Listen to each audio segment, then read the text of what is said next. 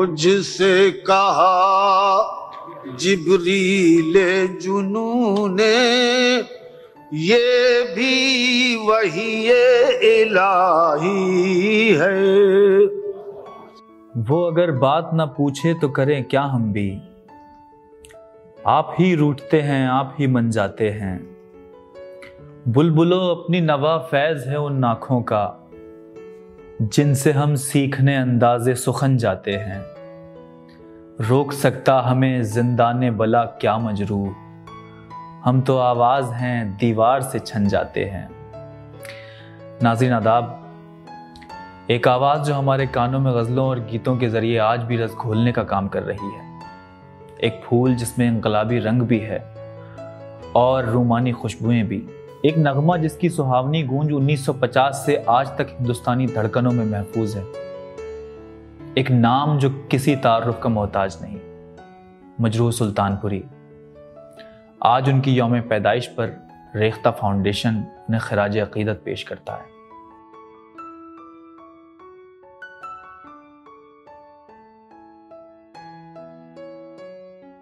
अपने मखमली लबो लहजे में इनकलाबी आहंग समेटे हुए जिन आवाज़ों ने पूरे आबोताब के साथ बीसवीं सदी के रोशन चरागों में अपनी शमूलियत दर्ज कराई।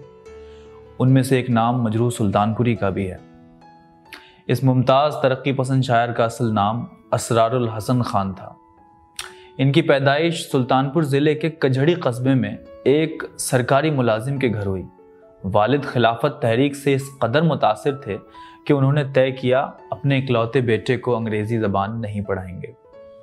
मजरू का दाखिला एक मकामी मकतब में करवाया गया। लिहाजा इनकी शुरुआती तालीम अरबी और फ़ारसी में हुई, जिसका असर इनकी इब्तदाई शायरी में दिखता भी है।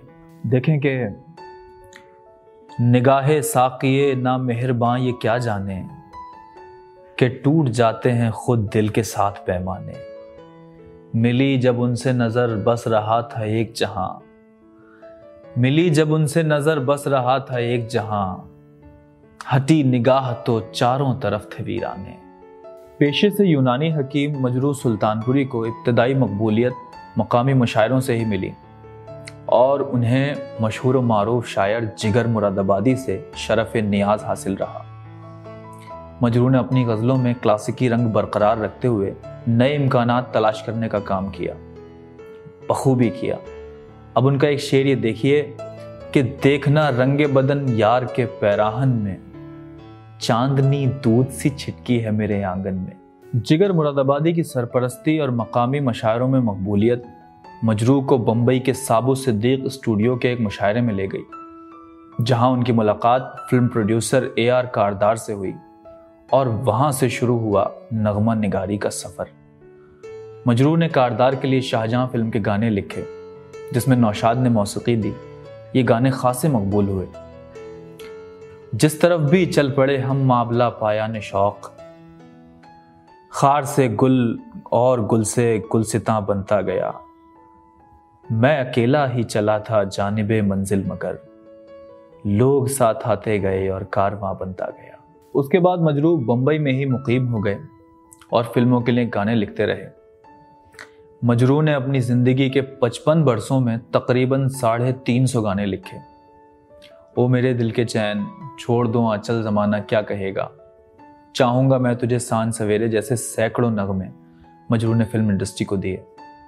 फ़िल्म दस्तक में मजरू की एक गज़ल, जिसको लता मंगेशकर ने आवाज़ दी, खासी मकबूल हुई।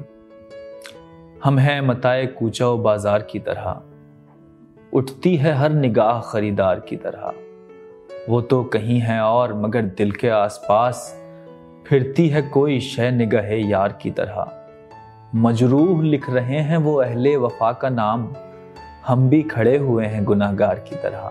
मजरूह तरक्की पसंद तहरीक से वाबस्ता थे और उसके सरगर्म रुकन थे। अभी फिल्मी दुनिया में पाँव पसार ही रहे थे कि इनका कम्युनिस्ट नज़रिए की तरफ़ झुकाव इनके लिए मुश्किल का सबब बन गया। बम्बई मिल वर्कर एसोसिएशन के एक मुशायरे में मजदूरों के हक में एक नज्म पढ़ी जिसकी वजह से लगभग डेढ़ साल की जेल भी हुई। तकदीर का शिकवा बेमानी, जीना ही तुझे मंजूर नहीं। आप अपना मुकद्दर बन न सके, इतना तो कोई मजबूर नहीं।